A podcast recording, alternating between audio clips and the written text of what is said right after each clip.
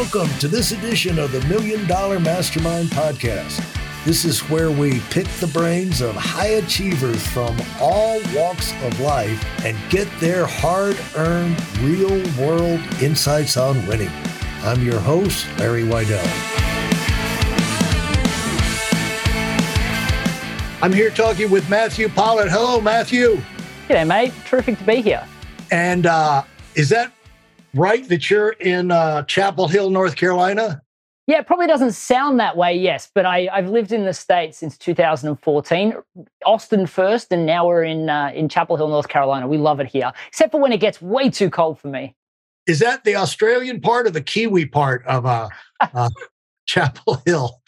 yeah, so actually, there are a couple of other Australians that live here, far less than uh, when you go to New York. I actually think that Australia owns at least two blocks in New York City, but you know the uh, the the population of Australians here aren't, uh, uh is, isn't quite as as high, even as Austin. Austin's got a lot more Australians there too. Well, I lived uh, about 28 years, I think. I was trying to calculate, maybe longer than that, right down the road from you in Greensboro. So uh, I'm very familiar with your your arena.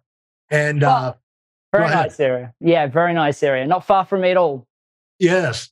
Now, the the thing about you got off, started your career with a bang, and uh, before age 30, you had helped build or turn around five companies uh, into the multi-million dollar range. Talk about that. Yeah, sure. And I, I think it when you say I got off to a boom, as a matter of fact, I had a reading speed of a sixth grader in late high school, and we can get into that. But there is no re- there is no way that I should have got to where I was today. And and, and there is and, and literally it was the psychology of how I, I, I think and the way I challenge myself that got me to where I am. But yeah, I've I've been responsible for five multi-million dollar success stories. I did that before I turned 30. And you know, I I really started in in door-to-door sales. So, you know, what happened was because of my reading issues and my challenges, I managed, I actually got diagnosed with this thing called Irlen syndrome, which basically means I put on a funny uh, pair of colored lenses, which miraculously means that I can learn to read. Not like everyone else, but I could start the process of learning to read. But, you know, high school was tough for me. I got into the top 20% of my state, luckily enough, but it was everything that I had. It was exhausting. And, and, and to interrupt you real quick, so people who don't, would you say the name of that uh, again? Yeah. I haven't heard it said like that. I, but basically, your eyes people there's a, there's several different versions of this but your your eyes can't make things work out. But then if you get glasses that have a different shade and you go through these doctors that have all the different shades and you look at them and say okay that one now i can see. But and you get glasses and all of a sudden life opens up for you. But is that similar? Yeah well that that is exactly it. So um you know fu- funnily enough so few people know about this, which is why I bring it up on every interview. Because if it wasn't for my mother discovering some obscure article in the paper that uh, they they called it uh, what's known as scotopic sensitivity syndrome. I don't know why they make things so hard to spell for people that can't read and spell, but there you go. And then you know the short name because it was discovered by a girl called Helen Irlen. They call it Irlen syndrome. Okay. And the, the it, it's exactly that. So for me, you know, putting this funny color uh, pair of lenses on. I mean, a funny shade that tints the color of the, the paper, you know, fixes. Right. No, it mean it didn't mean I could learn to read like everyone else, or I could read like everyone else. I could start the process of learning. But basically, what it means, and for those people that it doesn't, I mean, it, you know, it, success doesn't mean your kids aren't going to grow up with this. And as a matter of fact, a lot of highly successful people have this condition, dyslexia, and all sorts of things. So you might have gone undiagnosed for a long time. But basically, when I look at a a page of white, uh, you know, white paper with black text on it. Right. My eyes struggle with the color yellow, and the the yellow eats the letters, and it makes the letters look different every time. So my brain never learned how to decode letters at a younger age. So at 16, when I uh, was diagnosed with this, I could put on this pair of lenses that filtered out the yellow light, and then I could start to learn to decode letters, and then sentence, uh, you know, and then words, and then and then sentences, uh, just like everybody else. Yeah, and not to, you know, to clarify, not to nerd out over this, but I've had it described to me as like you're looking at a piece of like let's just say you're in school and you take you don't know these things you're a kid and uh, they pass out the, the tests for everybody in the room. Well then you know 15 20 30 minutes it's over everyone's passing the test and you're just now figuring out what the thing said and started to work on it. And you, you, the assumption you have for yourself is i'm just a dummy. All these other people are smarter than me. I, you wouldn't know that and then maybe your parents think he's just a dummy that darn matthew. And uh, uh, but uh, you need to be aware there's other things. Maybe your kids are not dummies. And uh, uh, so anyway there are answers there are solutions. This is a real thing. You've overcome it. And so uh, we've alerted people to that. And so let's roll. Yeah, absolutely. And, you know, I will say to that, you know, I often got told that I wasn't, you know, putting in the energy. I, I, didn't care enough, which is why I wasn't succeeding. My family knew that it was the opposite way because they saw me working really hard. But, you know, reading 10 pages of a book put me to sleep. It wasn't because I was lazy or tired. It was because it took that much concentration to get through 10 pages of a book. So, you know, nothing ever came easy to me. And, and, and I always had to find another path. And I think that's actually one of the biggest factors, I think, that what led to my success is that because nothing ever worked to me, I always l- lived in this. I think most people look at business at, at, their careers and they look at everything like a binary choice. I'm either great at it or I'm not, like sales. I either got the gift of gab or I don't. And I always assumed that there had to be a third path that no one talked about because otherwise my whole life wouldn't have worked. So for me anyway, I got diagnosed with this. I was, you know, I got into the top 20% of my state. I was exhausted though. My family could see that. And just getting through school was tough. So my family could see that if I didn't know what I wanted to do after high school, I would have just spun out at university. So we agreed that until I knew what I wanted to do, I'd take a year off to find myself. So I took a job at a real estate agency. And, you know, I have to say, my self confidence was always beaten down. I mean, I was the kid with the funny lenses. I had bad acne. I had braces, you know, at, at, at later high school because my family could only afford them, you know, at that point. I was the kid that felt like a slow kid. And now, so when I took a job at a real estate agency, before you think this, I was not the person out the front selling. I was the guy in the back office with a look on my face saying, Don't speak to me. I'm here to find myself. I'm just doing data entry.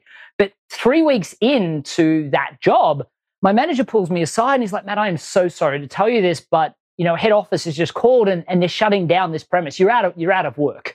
Now, being there three weeks, this was in Australia around Christmas time. Now, for those people that don't know Australia, it's backwards when it comes to seasons. So we have our Christmas holiday and our summer holiday at the same time. So people go on holidays on the 20th of December. They don't come back till the 15th or 20th of January.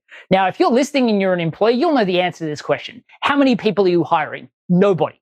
So there's right. no work out there. And I'm like, well, how do I? I don't want to go home and tell my father who broke his back 80 hours a week that I'm out of work already. So I went to look at the classifieds, and the only jobs that came up, there were three jobs there and there are all these things called commission only sales roles. And I'm like, you know what? This is the most daunting thing in the world for me. But I got no option. So I applied for all three jobs and I got three interviews, which bolstered my confidence a little bit. And then I got three job offers. And I'm like, maybe they see something in me I don't see in myself. Well, I took this job doing business to business, door to door um, sales for telecommunications.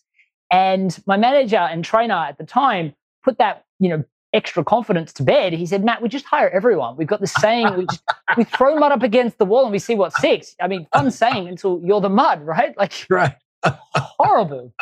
So that was me. And I remember getting five days product training and literally no sales training. And I get thrown on this road called Sydney Road in Melbourne, Australia. I mean, Google it. It's like a thousand junk stores on each side. You just get told to go and sell. And I'm like, I don't even know what to say. So I take this deep breath and I walk in the first door, and you'll see why I say luckily now uh, in a second. But I luckily got politely told to leave because shortly after that, I was less politely told to leave. Then I was sworn at. But my favorite was always, why don't you getting told to go and get a real job? I mean, this was the only job I could get. So door after door, this just kept happening until I got to my, I remember, 93rd door. And I walked out with my first sale and I was ecstatic because I'd made about $70, which wasn't a small amount of money but for about 45 seconds in, I then went, oh, I've got to do this again tomorrow and the next day and the next. And I, I think this is where a lot of people either quit, which, you know, there were 20 people in my training group, 18 of the 20 quit. They didn't come back the next day. And then the other person in my training group did what a lot of business owners I see do all the time. They just grind it out. They hustle it out. They're like, they're like, I've either got it or I don't, but I'm just going to uh, make it work. And I'm all for the grinded out hustle mentality, but not without a plan and a strategy. So for right. me, I was like, I'm not willing to, for my year to be horrific. So yeah. I made the decision that sales had to be a system because without that, I was going to be terrible. And I went, well, how am I going to learn this system? And I mean, you, in your show, you talk about saying like it is, right? So let's let's do that. the number of people that buy online training courses and buy coaching when they've never even typed into Google, like I did, sales training system or you know sales process and so i did i said i wrote in google uh, and all these videos came up on youtube about the sales system or the sales process and what i realized is that sales unbeknownst to a lot of people who think it's this you know process that you either have or you don't is actually in a lot of ways a mechanical system full of levers right you follow things in a certain number of steps you put the widget in and as long as you believe in the predictability of it, you get a great outcome. And I went, you know what? That's the only way sales is going to work for me. So what I did is every day I would go out in the field and I'd put up, apply what I'd learned the night before for eight hours in the field. Then I'd go home and I'd learn the next step or perfect the step I was working on. And it was liberating for me because as an introvert, I took, I mean, of course I took rejection personally. I mean, how could you not? But I was able to look at sales as an external process and I was experimenting and I was using my ability to reflect, which is a superpower of an introvert, but horrible for an introvert if they don't learn how to use it effectively because they beat themselves up as they reflect, as opposed to look at how to improve a process. Well, day after day, I got better. I mean, soon it was 78 doors, then it was 46, then it was 31. I got it down to making a sale on average every three doors. For those of you who are sick and tired of fooling around and are dead serious about wanting to move up fast, I've got something especially for you. I've combined the best insights from over 40 years in business and making $70 million in income and compressed them into a free webinar. That's right, it's a free resource. If you want to find out exactly what the concepts are that I use in coaching million dollar earners, register now at WeidelOnWinning.com you'll discover the five part framework used by so many to reach their financial, personal, and professional goals. You can find that link in this episode's show notes. And about six weeks in, my manager pulls me aside and I thought I did something wrong. He had this puzzled look on his face. Because I mean, I was the quiet guy that handed my paperwork in downstairs, didn't really talk to anybody. All these boisterous sales reps talking about how they closed that deal or how amazing they did, you know, the hero stories that salespeople share. He said, Matt, we're kind of blown away by this, but we just got our national sales figures.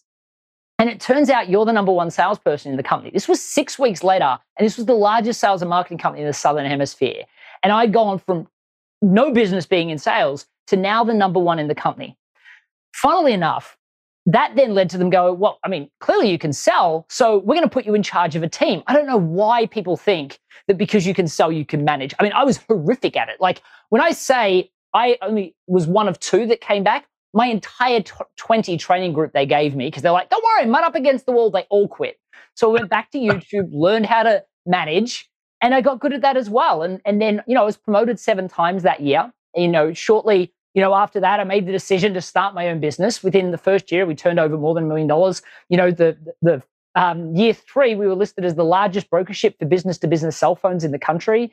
And, you know, fast forward just shy of a decade, I've been responsible for, for, for five multi million dollar success stories. But I think the thing that I, I really want to make clear is, you know, I went from terrified to sell to teaching hundreds how to do it in all of these businesses. And now you know, through the Introvert's Edge book series, I get the opportunity to teach tens of thousands, but it came from an unwillingness to accept that this is the way it was going to be. I took responsibility. I asked, what if there was a way to learn it?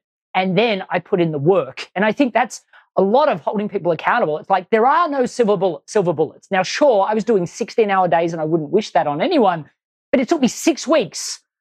If you did that over six months, you'd benefit from that your entire life. No, you would wish it. You would wish that on them because at some point you've got, you know, you're just never going to start a fire uh, unless you have a match. And in business, you can't buy matches. You can't like, I'm going to go scratch this, and then boom, I have a successful business. Uh, you know, unbelievable. No, in business, you have to rub sticks together and you're going to have to go through a period of time where it's hopeless and there's not a lot of great material around and you got to go through the steps of like this to create the friction to get a spark and then put some little thing and build on it very carefully carefully carefully so it doesn't go out but what that does is turn you into who you need to be to last long term buying a box of matches and taking it out and striking it. Hey, daddy gave me a box of matches. I've got my own company now, you know, like Edsel Ford, you know, he had this idea I'm going to do with airplanes what my dad would, did with uh, cars. And of course, Henry Ford, uh, Edsel was an incredible disappointment all his life. And so he said, this is a way he can establish himself. So he bankrolled him and Edsel, you know, built it up and made it go. But only because dad gave him, you know, like hundreds of millions of dollars to get the factory and the people and everything like that. And so uh, the uh, and thank goodness, uh, you know, World War kind of came in and gave them a demand for planes and uh, you know airmail contracts across the country, which he had nothing to do with. But you know, the thing is that you going through that process makes you into who you need to be to be able to run it. Otherwise, the fire goes out. And uh, so I would I wouldn't even say I don't wish that. It's just a matter of I, I would wish that people would get over themselves, stop thinking that they're special. You know, because I had this stupid idea when I went into when I went into business for myself. I said, I've worked so hard with this other guy. You know, I worked so hard. If I work half that hard for myself, I'll make five times the money, 10 times the money. And then it took me a couple years to realize you don't, you're never successful working half hard. And ever since then, I've told people, it's like, I don't know how good you can be, but I know you can never be great, you know, given a half hearted effort. You know, you can only be great if you give it everything you've got. And the sooner you learn to do that, the better, you know, and usually do that with failure, failure, failure, failure, failure, and you rise over it, you know? And so when you went in there, what did you change uh, about specific changes from 90, uh, you know, belly flops to one out of three successes? How did you, you know, you had to get yourself system. You had to say different things going in the door. You had to notice different things going in the door. And uh, you probably got better at identifying who was a likely prospect uh, rather than just talking to anybody who showed up. But how, what, what did you, uh, what, what was some of those, that evolution that you went in fine tuning yourself to get a sharper edge where you're using your time much more efficiently? Yeah, absolutely. So I just going back to your original point there for a second about, you know, the the willingness to actually take uncomfortable action, I think is yeah. you know, really the foundation of what you're suggesting there. And I will tell you that the number of people that you know want to go out into business for themselves, yes, because they want to make great money, sure. But more often than not, I find people with great functional expertise they just want to build a business that revolves around them, their family, and their life, not the other way around, where they get that flexibility. And I'm all for it because don't get me wrong, if you go and work in an organization and you do well, you will get pay increases. But the moment you don't perform, you're fired or you're, right. you're laid off. Where right. if you run your own business, then you always get to claim the spoils. Like when people say, oh, my boss doesn't even work, you know, the founder doesn't even do anything anymore. How does he deserve to make the money? Because he took that uncomfortable action up front.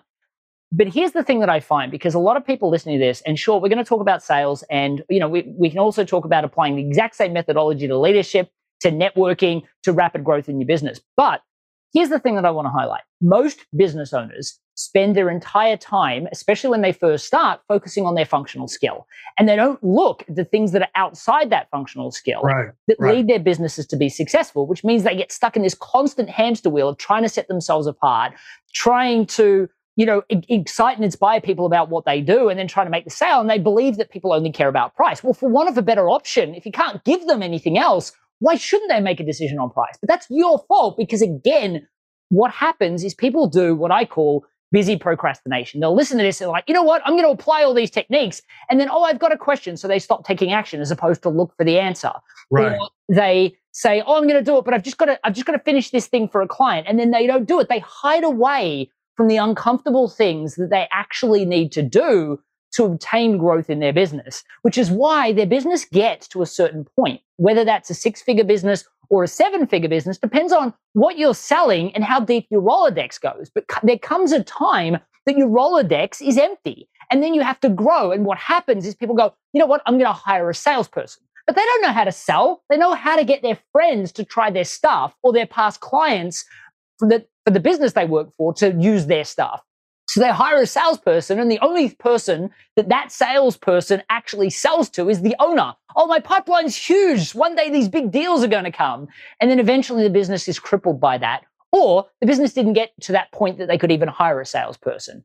The truth is, if you're a founder of a business and you don't know how to sell, you will never succeed the way you should. Now, there are some businesses that just get by because they've got phenomenal products. But for the average person that's got a great service or a great product where people don't get the value of what you do, you have to learn how to differentiate. You have to learn how to niche down, and then you've got to learn a system for sales. And there are simple things. So, what was the biggest milestone for me? Well, what I realized is that, well, actually, the first one from a cold calling perspective is to speak to the right person. You Thank believe. You.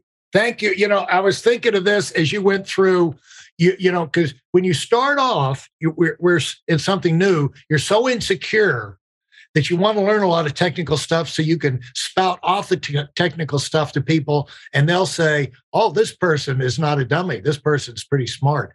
And you're more focused on that.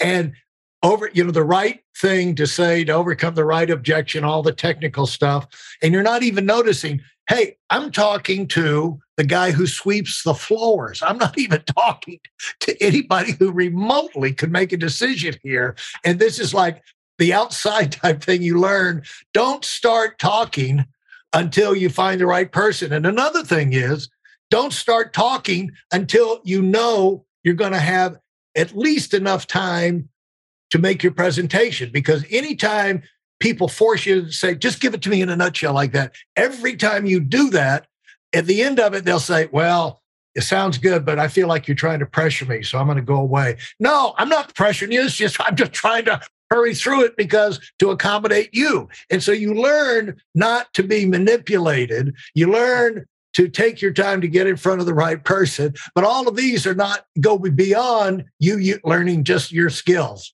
Oh, absolutely. I can tell you like my experience with that. And I learned the hard way, don't get me wrong. So what I did is I would learn all these techniques. And I remember one time I spoke to this person who was rude and obnoxious to me for 20 minutes. And I, you know, I, I nailed it. I absolutely nailed it. And eventually she got to a point where she stood up and she said, okay. And she walked into the next room and she said, hey, boss, do you want a new telecom plan? And he went, no. And she went, sorry, I tried. He's not interested. and that was 20 minutes of my life gone. And I would suggest the best sales pitch I'd ever done up until that point. So, yes, you've got to speak to the right person. And it, it, learning how to do that, because again, especially because we've got our egos on the line, we're like, you know what? This person, no, the easiest way to get past them is to do your little introduction pitch. And, you know, most people aren't cold calling, so we'll skip out of this in a second. But when I went into a room, I would do a little bit of a pitch and then I would say, something like, and to make sure that you qualify, uh, you know, my job is really to make sure that you qualify for that. And dropping the word qualify, how do they know if they qualify for it? Right. And because of that, they have to ask the boss. The boss comes in, and then I get to a different conversation. But yeah, absolutely. I mean, I will tell you that one of the biggest things that I learned is that you have to take control of the sale. Otherwise, it controls you. You right. have to make sure that you're speaking to the right person, of course. You have to do things in the right order. You know, the number of times I say this, my publisher hates me when I say this. I'm like, you don't have to buy my book. Just go to theintrovertsedge.com. You'll download the first chapter for free. Just grab the chapter heading, like each one of the elements of the seven steps process. Put what you currently say into it, and you'll quickly realize there's a whole bunch of things out of order. That's why you get forced to talk about price too quickly. And right. then fix that order. You'll realize there's some things that don't fit. That's the jargon you shouldn't be saying to the client. They're not interested. That's why they want to think about it. Throw that out. then you'll realize there's some gaping holes around telling great stories and asking great, great questions. If you do that, just fix that, you'll double your sales in the next 60 days. But yes, coming back to making sure you take charge, what I found is that people are terrible at that. They get to the point, especially on Zoom now in this new world of selling online. People will get on a call and they're like, Oh, Larry, I'm really glad that we get a chance to meet. You know, tell me a little bit about your business. My answer to that is, well, Larry, after, you know, um, we're on this call, I'd love to answer that question for you. After checking out my website and my LinkedIn profile, what questions do you have? And they, right. they fall apart. They don't know the answer. They haven't checked out anything about me. I'm yeah. like, well, you haven't done your research. So this is just a waste of my time. What I do is I say, Larry, I'm so glad we can get on a call today. You'll respond, yes, me too. And then I'll respond with something like, now, I've just I've taken a moment to look over our brief email exchange. I, I've looked at the reservation notes that you gave me. I've also checked out your LinkedIn profile and your website.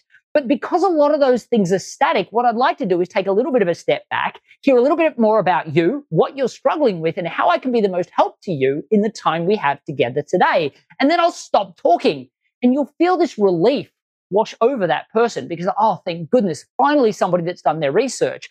I don't now need to explain everything and treat them like a child.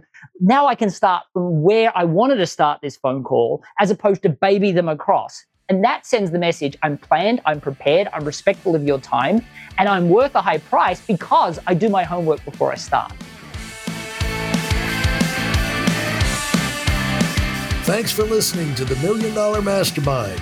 If you felt there were any valuable takeaways from this episode, please take a minute and leave us a five star review.